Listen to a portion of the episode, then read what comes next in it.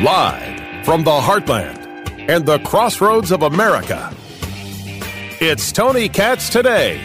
We know that the Colts will go to Germany, Frankfurt, to be specific, and play the Patriots on Sunday, November 12th. We know they'll get the bye week after that. We know at least they're not the Jacksonville Jaguars who have to play two weeks in a row in London. They really do want to make this an international game. But when you take a look at the Colts schedule, it is heavy up front with a lot of conference play. But I don't know if I consider this the toughest schedule that a team could get.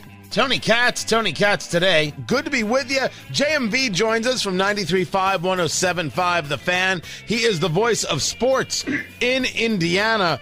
You take a look at the schedule that was released last night uh, you take a look at it. There are there are no Thursday night games. There are no Monday night games uh, on this. Although there are, are a couple of uh, to be determined uh, with the Steelers in Week 15 and then the Texans in Week 18. Uh, the clearly the NFL hoping for uh, some good things to happen. Your take on this schedule and this team?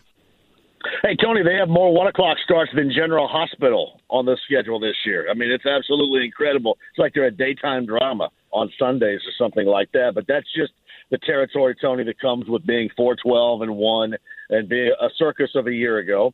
And while I think people around here are juiced up regarding Anthony Richardson and what could be, it's certainly not what is going on right now.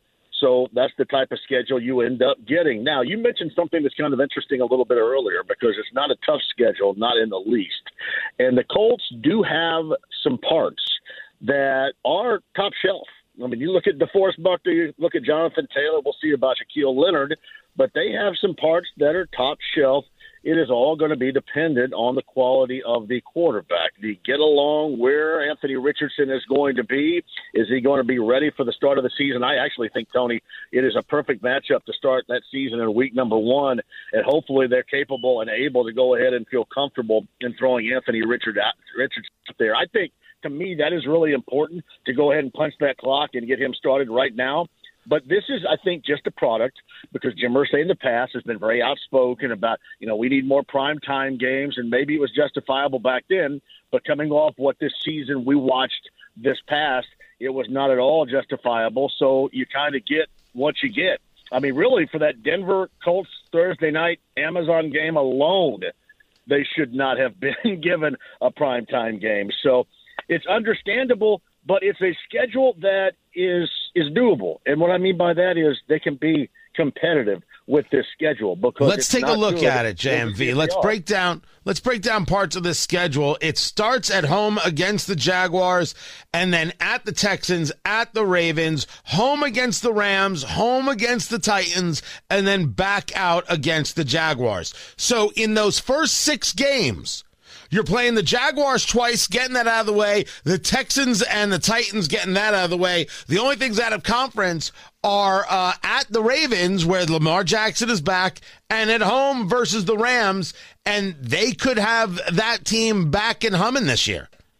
Yeah, I will tell you this. That's weird. The, the whole divisional part, getting a lot of that out of the way early, uh, is a little bit weird. But here's something else you can look for. I mean, obviously with the Texans, you got C.J. Stroud. Uh, that lone four o'clock, or at least from what we have seen on the schedule, is that matchup in Charlotte against Carolina. That is going to be Bryce Young, and we'll see what happens in Tennessee and how far along they get with starting Will Levis or continuing to start with Ryan Tannehill down there. But you're going to get a pretty strong look see at the young quarterbacks, and we'll be able to, you know, evaluate and say, well, you know what, if you could have done this, you could have done that. But it is a schedule, Tony, that's conducive to winning some games. I mean, they should be competitive with this schedule. You know, and that lone outlier that we're talking about is that that Patriots matchup, which is weird, by the way. Tony, you go back 15, 20 years, and if you would have told me the Colts and the Patriots are playing in Frankfurt, Germany, which was such a rivalry and such a big game, it's either got to be Foxborough or Indy, I would have said you're absolutely crazy. But coming up November the 12th, Frankfurt, Germany, there you go with that matchup with the Patriots and the Colts. It's strange. Talking to JMV from 93.5, 107.5, The Fan, the voice of sports in Indiana. the truth is, uh, there aren't big games and big names in this, but you're right about one thing. When you take a look at our division, when you take a look uh, at the fact that the Titans did pick up Will Levis in round two, and I think that's a steal and a half. When you take a look at the fact that it's it's it's C.J. Stroud who went to the Texans, uh, the AFC South has got all the new quarterbacks, so watching them is going to be a lot of fun. But it makes it very very difficult to figure out where the rest of that team is at and whether or not the Colts have the advantage over the Texans or vice versa, or the Colts have the advantage over uh, the, the the, the Titans or vice versa. So when you take a look at the schedule, do you say to yourself, well, here are the games that I know are unwinnable? They go up against the Steelers, they go up against the Bengals, they go up against the Raiders, for example. And from those three, which happened later in the season, I don't think they can beat the Bengals. I think uh, Joe Burrow is just too dominant. But I can't say that about the Steelers or the Raiders right now, can I? No, you can. That should be something. That New Year's Eve game in the afternoon against the Raiders. What is this, Tony? The sixth consecutive year that the the uh, outcome of the previous season lines up for the Raiders and the Colts to play, which is kind of interesting there. But no, no, you make a great point, and that's why I mentioned I, I'm keeping it at a competitive schedule. They should be competitive. Like there's no way in the world there should be a four win team with this schedule. They're not going to be a ten win team with this schedule but they shouldn't be a four win team. So you can slot that somewhere in between. Maybe they, I don't know, win seven right now. If you're going to ask me to judge here in mid May, but it is a schedule conducive to being competitive. And, you know, all these aspects, Tony, that we've talked about on your show so far that Colts fans need to see from what is this reboot, especially at quarterback. Is kind of what we saw with the Pacers last year. You got some exciting moments where they became competitive and they were better than what you thought. And I think the schedule, again, is conducive to being that type of schedule for this team to show those signs to the fans that may or may not be completely engaged after the past three years and, and the finishes with this Colts team. So we'll see, but it's it's not a hard schedule at all. When you take a look and I gave you that that first uh, six. The bye week is in week eleven, which is a nice place to have a bye week about halfway, a little more than halfway through uh, the season, and the travel and everything to get them uh, the rest, and then coming back um, at home against the Buccaneers, on the road against the Titans and the Bengals, home against the Steelers, away at the Falcons, home as you talk about that New Year's Eve game at 1 p.m. against the Raiders, and home at a TBD. You know, it'll be determined when that game is against the Texans. Um, they've got they've got a couple of games in there that they can win. You look at this overall schedule, and I missed the middle of the schedule. You've got uh, at home against the Browns and at home against the Saints, and then you're away at the Panthers before being away uh, at at the Patriots playing in Germany. Where where does this schedule lead you? What is the record that this schedule leads you to when you take a look at it?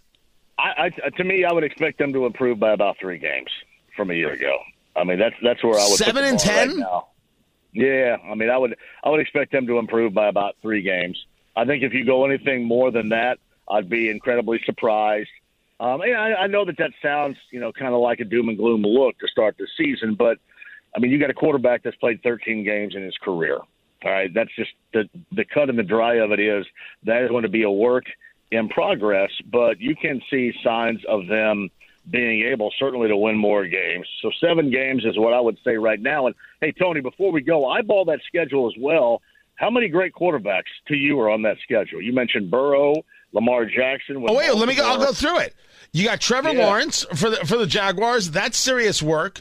Uh, the Texans bring in C.J. Stroud. You have Lamar Jackson yeah. against the Ravens. You got Matthew Stafford for the Rams. Will Levis now for the Titans. You're back again against uh, uh, Trevor Lawrence. I'm not even sure who the Browns are. Who? Wait. Oh gosh, I'm sorry. Uh, Deshaun. Yeah. Deshaun. Oh, give me his name. Deshaun Watson.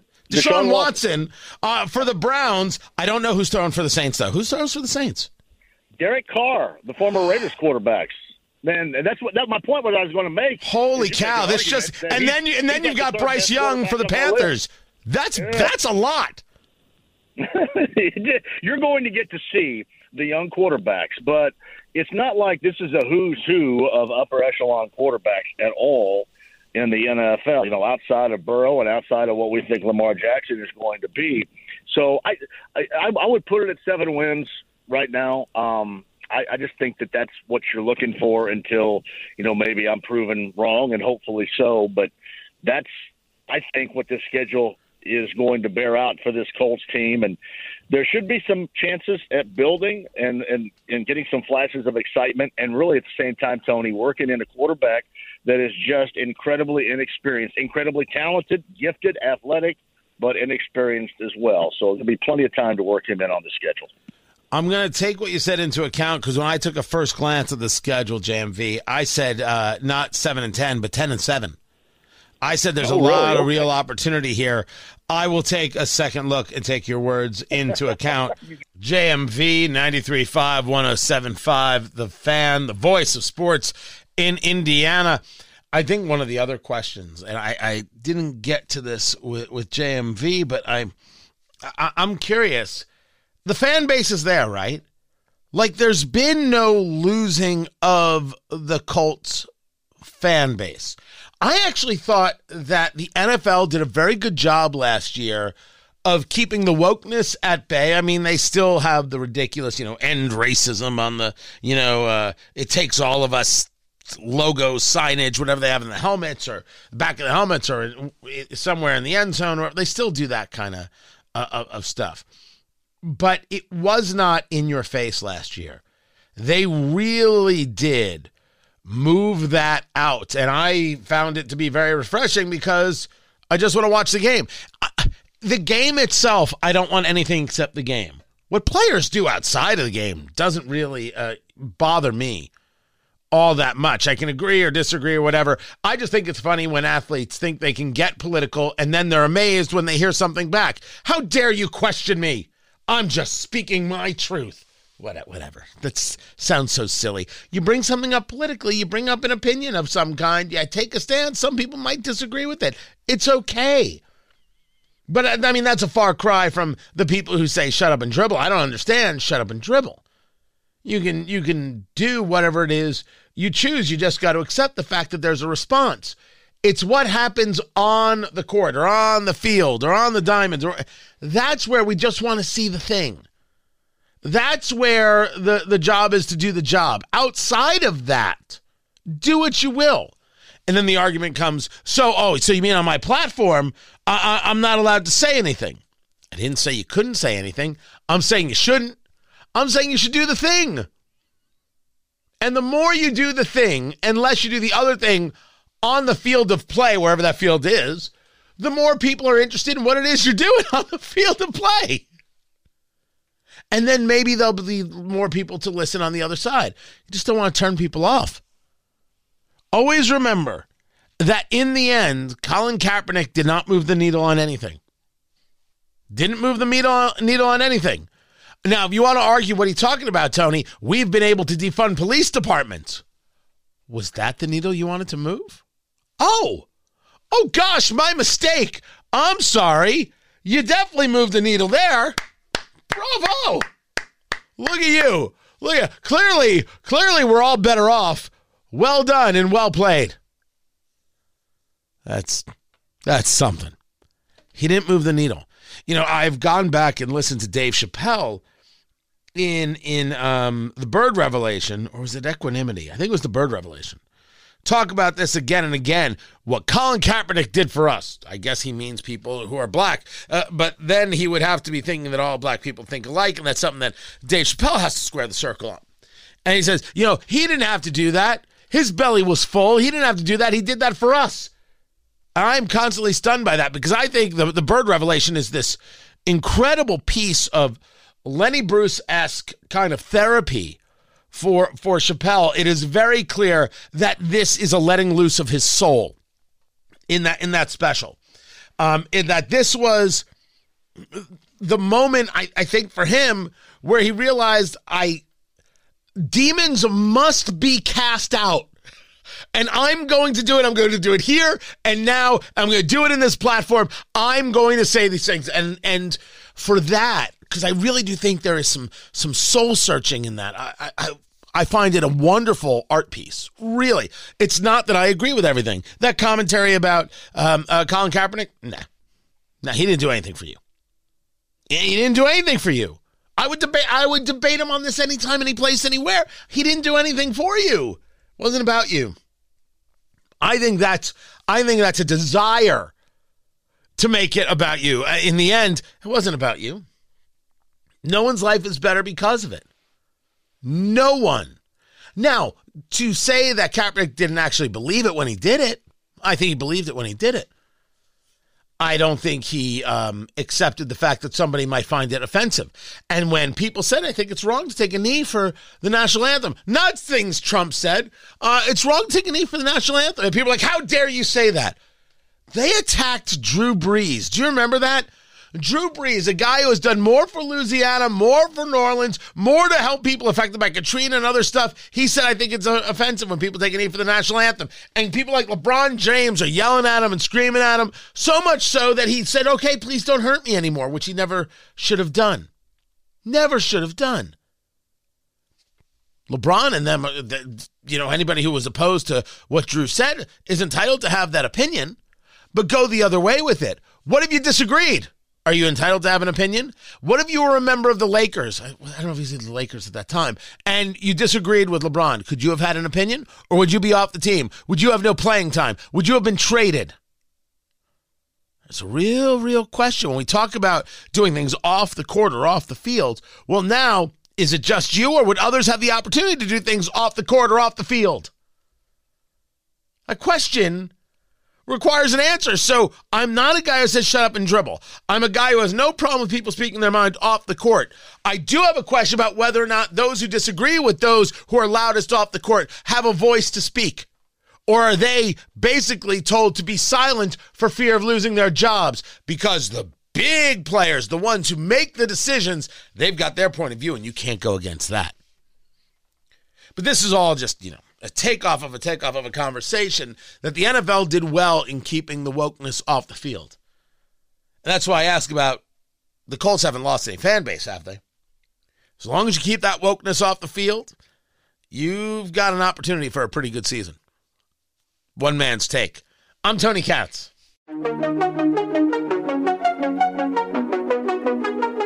We should play a game. And the game is called can Joe Biden go a day without saying the word boy? Yeah, yeah, I know. It's a weird game. Don't get me wrong, but it's Joe Biden. Everything's weird. Tony Katz, Tony Katz today. Good to be with you. Find everything at tonykatz.com. T O N Y K A T Z. Tonykatz.com. He's talking about Doug Emhoff, the husband of Vice President Kamala Harris. The second gentleman is how he is referred to.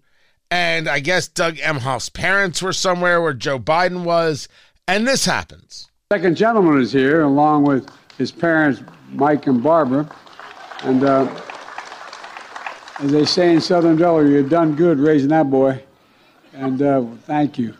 And is is that what they say in Southern Delaware? That's what they say in Southern Delaware. I didn't know. I did not know that that's what they say in Southern Delaware. Neither do the people of Southern Delaware. Every single time. Now, you understand that he, that, that the word boy is used as a pejorative. It is used to denigrate people specifically who are black, and it, it has a historical context to it. It's, I, I will admit to you, from the earliest part of my life, it always hit me as awkward but it didn't hit me as awkward as so much on the on the racial side as it did just calling a like somebody who's grown man calling them boy just always seemed off to me. However calling somebody son doesn't bother me at all. That's a weird thing. But there's no doubt that you hear that today and you're like dude that's a vestige. You hear that today you're like huh that's odd. He says it all the time. The question is does nobody tell him does nobody tell him, or do they tell him and he just can't remember? This is who he is. He has no adaptation skills whatsoever. Everything's already baked in. And it's and the cake did not come out so good. Oh, he's going to get himself in trouble one day. No, wait, it's the progressives. They will ignore it completely. I'm Tony Katz. This is Tony Katz today.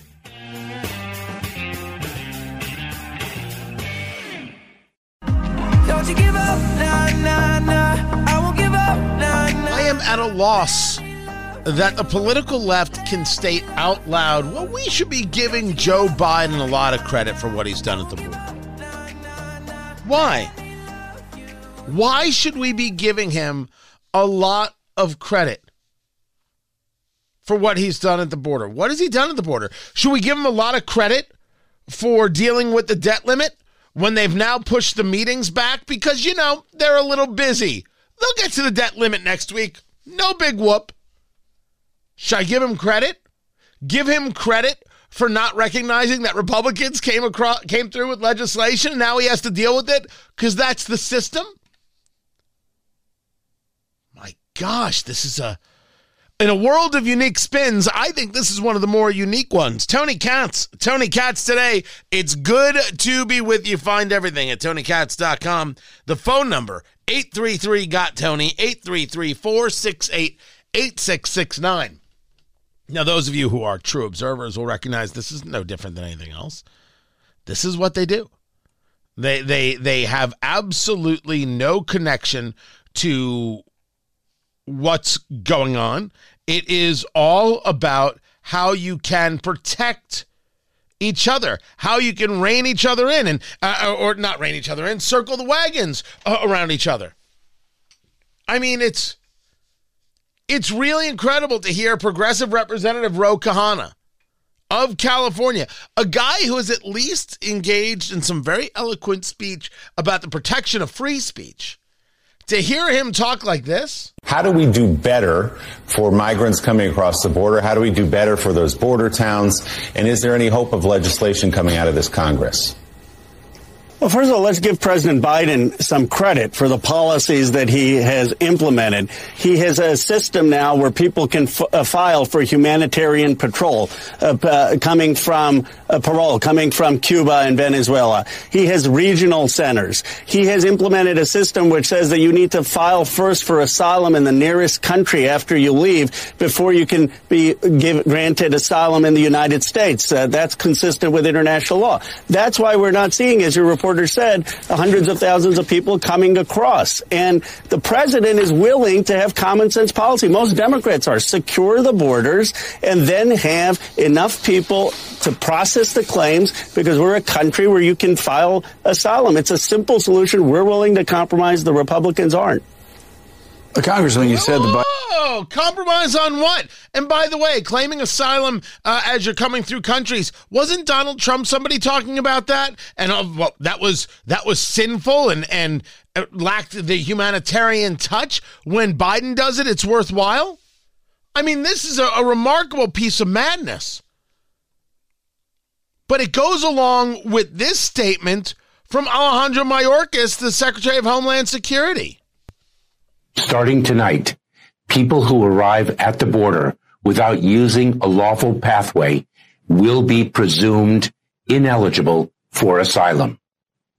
We are ready to process and swiftly remove people without a legal basis to remain in the U.S.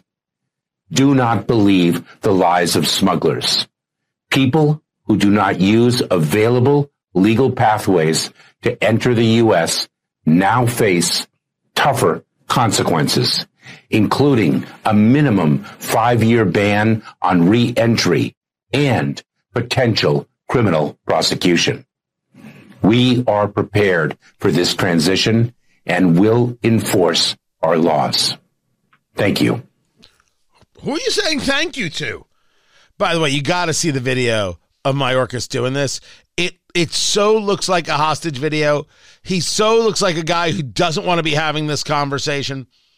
But now all of a sudden, you come across illegally, we'll assume your asylum claim is bunk, and you could be hit with a five year ban uh, from coming back into the country. Like, that's going to work. But why? Where was this talk just a few days ago? Why wasn't this a top line conversation from the political left? If Trump said this, we would be told how he hates brown people As a matter of fact, where in the world is Representative Ocasio Cortez to cry over the cages? If we're now going to get tough, as Mayorkas is discussing, as uh, Representative Ro is discussing, what happened to the conversation about heart and compassion? What about the families? What about the children? Are we still separating people? Do we still have cages? Why aren't we discussing what an evil, bigoted country we are that we should have open borders? Now, all of a sudden, we don't talk like this? The radicalness in the political nature of the thing. That's something I've been discussing today over and over again. The radicalness of the political nature of the thing. The border should not be a political subject. The border is about the safety and security of all citizens in the United States, the United States being what? A sovereign nation. You have to believe that the U.S. is a sovereign nation. You have to believe that the U.S. not only has borders, but is entitled to the enforcement of those borders. They are entitled to protect and defend themselves. They are entitled to ensure that American children of all stripes, black and brown and white and everything in between, are well protected and taken care of. You have to believe it. And it is very obvious that the political left does not it is obvious and clear that the political left does not believe in the idea. They don't believe in the idea that there should be a border. Now, do I think that's true of every Democrat? No, not at all. But it's certainly true of the squad. It's a thousand percent true of the squad and squad acolytes. This was MSNBC earlier today. Man, Joe Scarborough. I, I, again, I'm going to say it. He used to, he used to run the most intellectual show on cable news, and now he is. I actually have exclusive audio now of uh, Joe Scarborough talking uh, about the news. Uh, you got to listen a little intently to it. But here, this is Joe Scarborough today talking about the news. That's about right. It's embarrassing. It's embarrassing. The level of all emotion, uh, the the all hat no cattle that he is to these conversations. This was him talking about the border and asking a question of former White House press secretary and now MSNBC host Jen Psaki. But that doesn't mean it's not a humanitarian crisis. And as soon as we shore up the border and the tougher we get, not with immigrants, not with migrants, but the tougher we get on keeping our border secure, the more of a message we send to millions and millions of people who make this dangerous, inhumane journey and then have this inhumane experience at the border because, you know, they can't just walk across the border. Um, it causes more of a humanitarian crisis. So yeah. why doesn't the Democratic Senate pass a bill and then negotiate with the Republican House? Well, I think the challenge, Joe, most Democrats you talk to, and I'm sure you talk to many of them too, are not opposed to more border security. In fact, they think it needs to be smarter border security because a wall, as we all know, is doing nothing. Um, and they want it to be more up to date with the modern technology that the system allows for. I think the challenge here, Joe, is what Jonathan just said. It's a message bill that came through the House. They only want to do border security. They will not negotiate on things that are also crises like the asylum processing system that is out of date, that doesn't have resources, there isn't a system in place, like the dreamers who are hanging in the, you know, that are hanging out there and don't have any, uh, you know, con- confirmation of what their future looks like. So this is now negotiable? The U.S. border is now negotiable? Well, Tony, what about the debt limit? Oh, well, you see how this works. The Democrats want you to raise the debt limit unilaterally without any preconditions and without any negotiation. The Republicans are saying no. The Republicans are saying we should at least have legislation that helps us fortify the border. And now it's, well, what about this? And what about that? And What about the other? The truth is, the border does require the all of the above approach. There's a multiplicity of places that we need to work on. We need to work on the physical border. We need to work on the technology of the border. We need to work on the people who defend the border. We do need to work on not only asylum systems, but a totality system regarding immigration. Then we have to engage the humanitarian. But Americans first on the humanitarian, something that you can't get Psaki or uh, Joe Scarborough to buy into but listen to how she's kind of like she she thinks it's a bit of a joke here. Well, listen to this again. Because a wall, as we all know, is doing nothing. A wall doesn't do nothing. Go talk to Border Patrol. Now, when when people realize that in parts of the Rio Grande Valley sector, mm, the majority, the wall is not on the border. The wall is like a mile, a mile and a half in. You're like, wait, what? Well, it's true. The wall is in. People are already in the United States, which is why you need to talk about all the things. And then there are places in the country where a wall makes no sense because people in the main aren't crossing in these areas. So what you want to have is technology and other sensors, uh, uh other skill sets, whether it's drones, sensors, I should say, and things like that, to be able to know when people are trying to, to cross so you can send teams out to apprehend. The wall works because it slows people down and therefore aids in the apprehension. So when Jen Psaki smiles like a fool and tries to laugh off the idea that walls don't work, that's not true. But it would be equally not true to say, build a wall and this all ends. No, that's not it. Now, I understand that the populism has come to that conclusion, but they're wrong. That's a hard one to swallow. If you believe, well, we just build a wall, this will all end, you'd, you'd be wrong. It is every step along the way has to get done. Has to get done. Now, you want to start with the physical, you start with the physical. You want to start with the technology, you start with the technology. They're dying for more technology. They're dying for more tools. And there you are talking about the tools, uh, Jen Psaki, yet there has been no legislation, I should say. There has been no move to getting it out there. None. So don't be talking about Republicans. They keep talking about the border, and it's not something that's moving the electorate. Joe Scarborough was saying that. The border doesn't move the electorate. The border is necessary, and all these pieces of the border are necessary. They're all necessary. And while we can agree that both parties have not done enough about the border, stop trying to tell me Ro Khanna that somehow Biden has done more than anybody else. This is this is absolute garbage.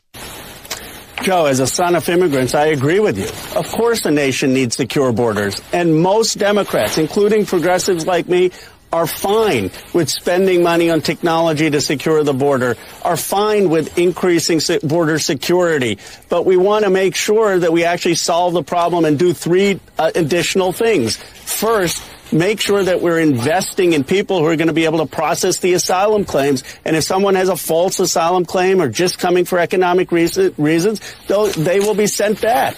And but we don't have the resources for that. Second, have a plan uh, for comprehensive immigration. And third, look at what's causing people to flee Venezuela and Cuba. I mean, the Republicans are saying let's sanction them more. That's causing more people to actually leave. Let's now couple things here. A, if you've got Ro Khanna talking about technology, let's create more legislation to add more technology. Secondly, comprehensive border, uh, was it comprehensive uh, immigration reform? That's the term they use. That that's a meaningless term. It's meaningless. But this idea of the problem is the sanctions in Cuba and the sanctions in Venezuela. You know who was saying that? Ben Rhodes, former deputy national security advisor of the Obama administration. Yeah, I mean, Jay has it exactly right in the sense that you're not going to stop the images that we're seeing. You're not going to stop the thousands and tens of thousands of people coming to the border in the next few months or even the next couple of years uh, just through policies that you pursue in Central and Latin America. That doesn't mean that we don't do that though.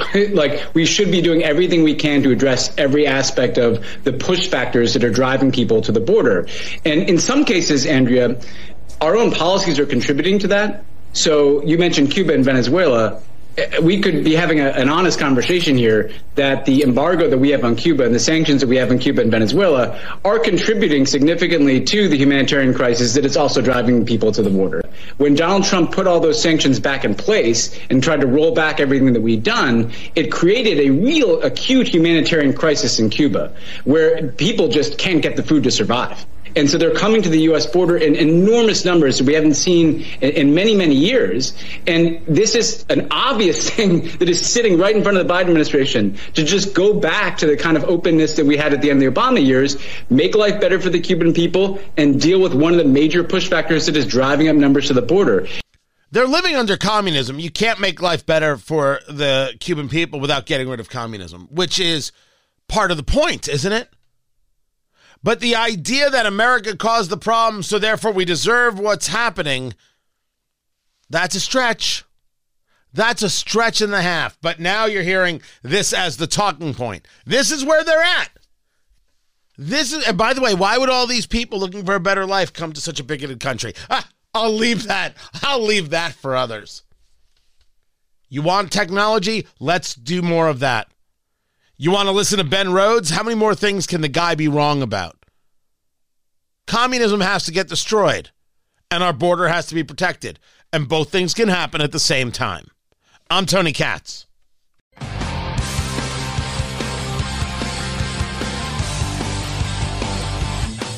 Brisket shopping, people. That's what I'm doing. I'm getting ready. So there's the Memorial Day brisket, then there's the Father's Day brisket, then there is the Independence Day brisket. There might be a Flag Day brisket in there. I'm very busy. There are a lot of briskets. I'm actually going to be giving, um, for me, really my first take on on pulled pork. I'm going to be going, uh, not too much pulled pork for a Jewish kid from Brooklyn. It didn't happen so much, but I'm going to make it happen. Tony Katz, Tony Katz today. It's good to be with you. I'm gearing up. I'm gearing up, and the book Let's Go Barbecue. Uh, that's that's book number two. The first is Let's Go Bourbon, which is available at Amazon.com from Eat Drink Smoke. Eat Drink Smoke presents Let's Go Bourbon, the bourbon reader you've always needed. That's at Amazon.com. Book number two is Let's Go Barbecue, and and it's it's with the editor right now, and then into layout, and then it's happening, and then it's happening. I'll let you know when the book is available. Find everything I do at TonyKatz.com. TonyKatz.com. Monday, everyone. Take care.